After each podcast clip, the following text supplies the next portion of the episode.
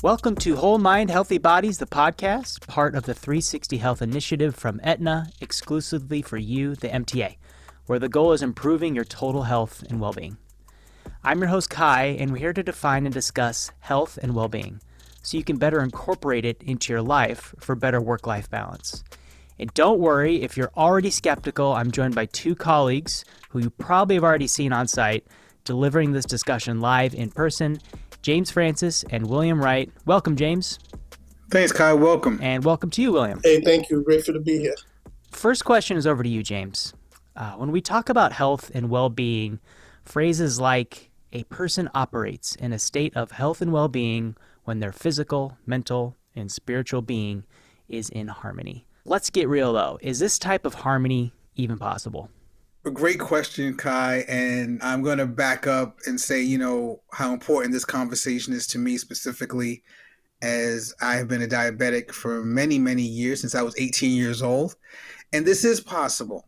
This is certainly possible, but with all change and positive change, it really takes intentional actions and not view this as a one day, a 1 week, or even a 1 month type of event. You know, it will certainly take time, but it certainly can be done with, you know, really practical changes in your life. And starting now, it's really all about the journey and not about the 1 day or start of the journey. Nice. And I like how you say journey, right? It's lifelong. It's like you get to a point where like, great, I am health and well-being. It's over, and now I can move on, right? So over to you, Will. We navigate a world of uncertainty, and that really affects our health and well-being, right? And often uncertainty leads to fear. So going to the store, dropping kids off at school, being on the job site.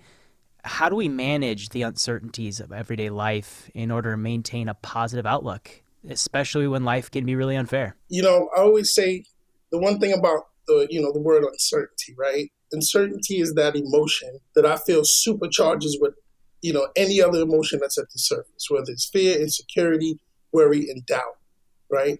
The best way I always, when I advise or work with people to handle the uncertainty is stop looking at the end goal, right? Or stop looking at the things you find the most challenging and figure out ways to just incorporate some self-care, right?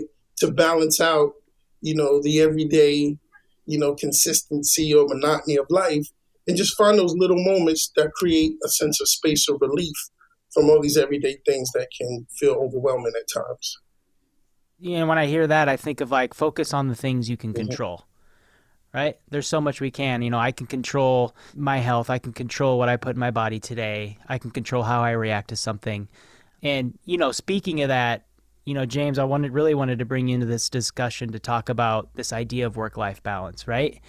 Which I know for a lot of people can be a really foreign concept. I know growing up in my household, that was the farthest thing from my parents was this idea of work-life balance.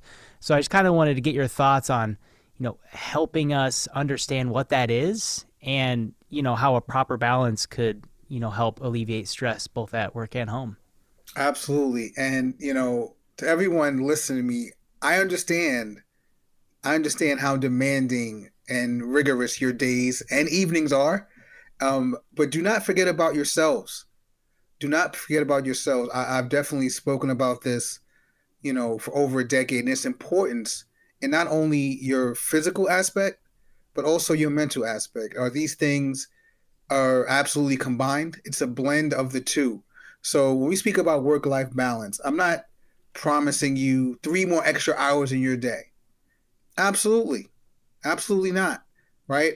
I am certainly saying that, changes can be made, whether it's doing something that you love for 15 to 20 minutes a day. That can help. For me, I'm super passionate about sports, and now, although my New York team is out of the playoffs, I'm still watching basketball. I may not watch the whole game, but I'm watching highlights, and it is it brings a balance to my life. It really does. So it's not simply the rigorous days at work and the hours I'm spending at work, but it's also other things that I'm doing, right? That truly brings me joy, things that I'm passionate about. And I try to, input and implement my passions in some way, shape, or form on a daily basis, So we're really talking about personally, what do I love? What are some of my passions, right? That I can get started on right away and really try to implement them at some point or time in your daily routine. Routine is key. It really is. So speaking of that routine, you know, I think what we're really talking about right now are tactics, right? Tactics that help us achieve health and well-being in the workplace. So if we really zero in on that workplace setting, right?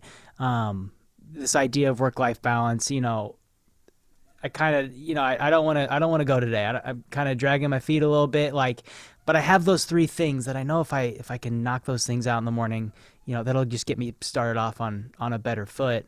But specifically, I kind of wanted to bring you in to talk about how we can be healthier eaters during the day, better snackers.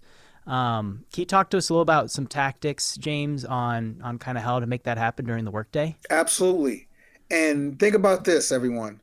I understand you are, you know, possibly doing multiple shifts during the day. So we're going to speak about at home, at work, and even between shifts, all right? But the initial idea is for us to really have a plan. Have a plan. So have a snack preparation. So when we, you know, it's 12 o'clock, you may have 3 hours before your next run. Do not freelance what you're about to eat, because usually at that point you may, you know, go out, you know, on the street and buy something, or you may get a snack. Really create a plan for yourself and meal prep, even snacks. When I attend MTA, you know, in person, I bring snacks, whether it's an apple, you know, whether it's protein shakes or bars, all the time. I've spoken to a few members, and at this point, it may have been 1, 2 o'clock in the afternoon. And he or she may tell me, well, James, I never eat breakfast. This is my first meal of the day. If we're having our first meal at 1, 2 o'clock, we're not fueling ourselves. And our bodies may tend to get used to fighting that uphill battle to get to that point in which where we need to be. Really plan your snacks between your shifts or during the day. And also in the morning, right? Meal prep. It may not take a lot of time, but it's certainly worth it to be a healthier person. So if I could... hop on in, William. I want to piggyback on that because, you know, I've been in the health and wellness space now for 25 years. I'm a certified trainer, and, you know, and I have one of my specialties is in weight management. And what I found out, you know, is that this formula works across the board, whether it's meal planning or workout, right? It's like, first, it's a consistency, right? Consistency is key because we're products of our consistent behaviors. But then there's that efficiency piece that people tend to miss, right? They go from consistency to intensity. And so they go from one behavior to the extreme of another, and that's where you lose the efficiency, right? So I always tell people, you know, the things we consume, it's about cravings and signals, right? We create those cravings and signals. So I often offer support in the perspective of, okay, you're going to eat that pizza, right? But what are you not eating? Maybe you're not eating the salad. So, you know, have a slice with a salad, because then you're starting to introduce different kinds of cravings and satisfaction in your food. So your signal's not looking like 2 slices, I'm satisfied. You begin to teach your body that you can have a slice and a salad and still be satisfied. So it's finding that perfect balance between purpose and pleasure. When we just go extreme from the pizza to the grilled chicken and steamed vegetables, then you have to deal with the emotions of like feeling failure or, you know, it just makes it harder to commit because it's too extreme. So it's consistency, but that efficiency is being smart and almost saying to yourself, what am I not doing first? So much before you start judging what you are doing, right? So if you find that balance, it tends to create better habits. Yeah, and William, I really appreciate that, because what you're doing is you're acknowledging that food makes us happy. Food is an emotional thing. You have food at parties.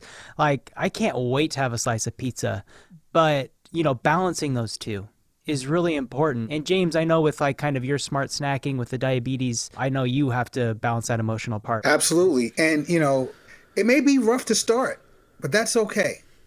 That is perfectly fine. We are human beings. But to me, the biggest challenge is to actually start. It's important for me to make James Francis a priority. Mm-hmm. It really is.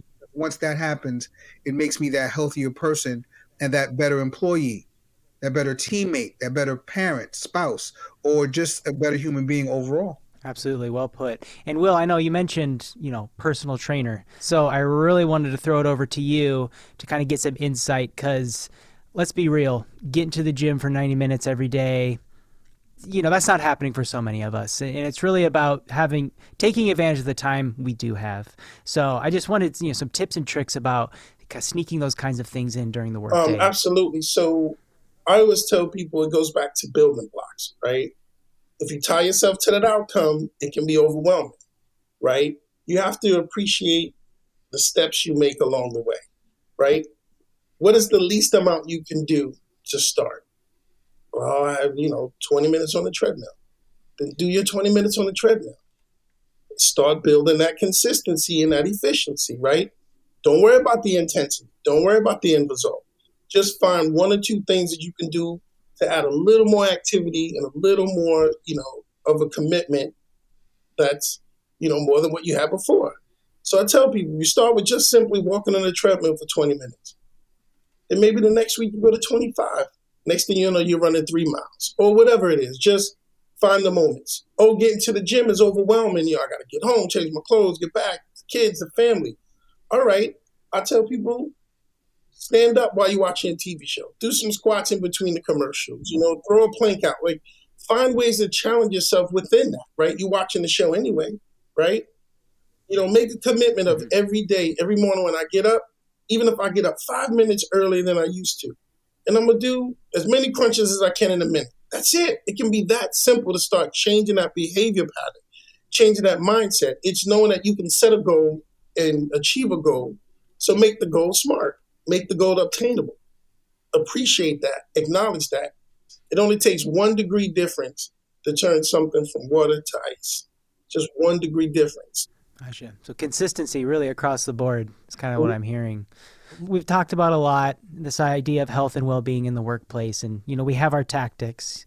Understand and, try to strike a balance between work and life. Prioritize yourself, no matter what it is. If it's watching sports, going on a walk, getting a smoothie in the morning, just that little effort, that consistency is going to go a long ways. And with that, the smart eating, the healthy snacking at work.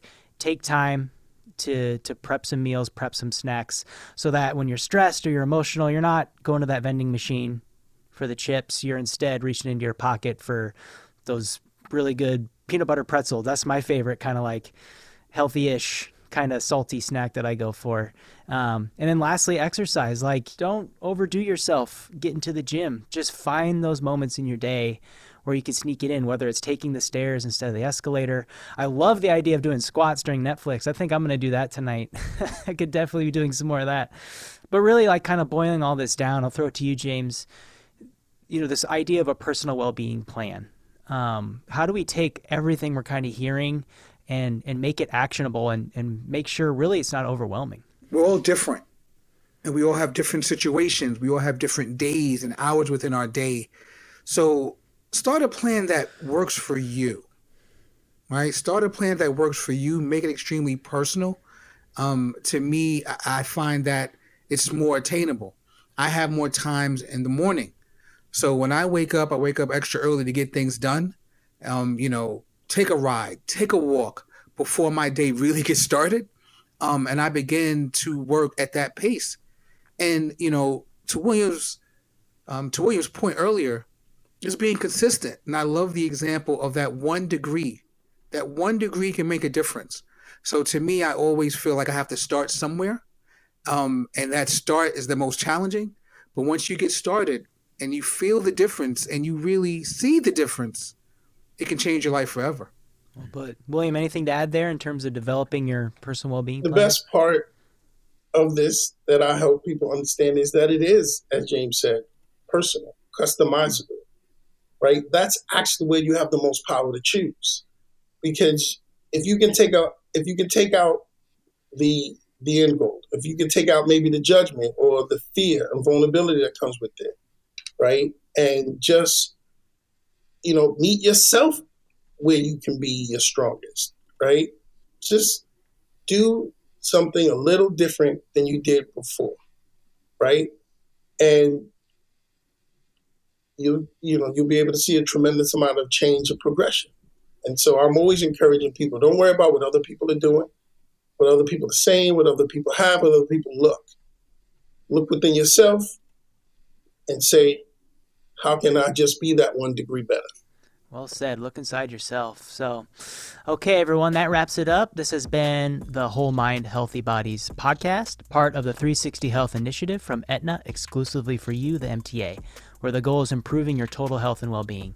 Be sure to check out wholeandhealthy.website, where you can find more videos and podcasts on a variety of topics, including sleep, eating right, and stress reduction. Here you can also find the events page, which will have live in-person discussions on these very topics with folks like William and James, who you have heard from just now. Thanks again for joining us, James. Kai, thanks for having me. I look forward to seeing so many of you shortly. And thanks to you, William. Same thing, James. Always a pleasure. Kai, I appreciate the opportunity, and I'm always grateful. And I'm looking forward to add support to anybody who's ready to receive. Thanks again, everyone. Until next time, take care.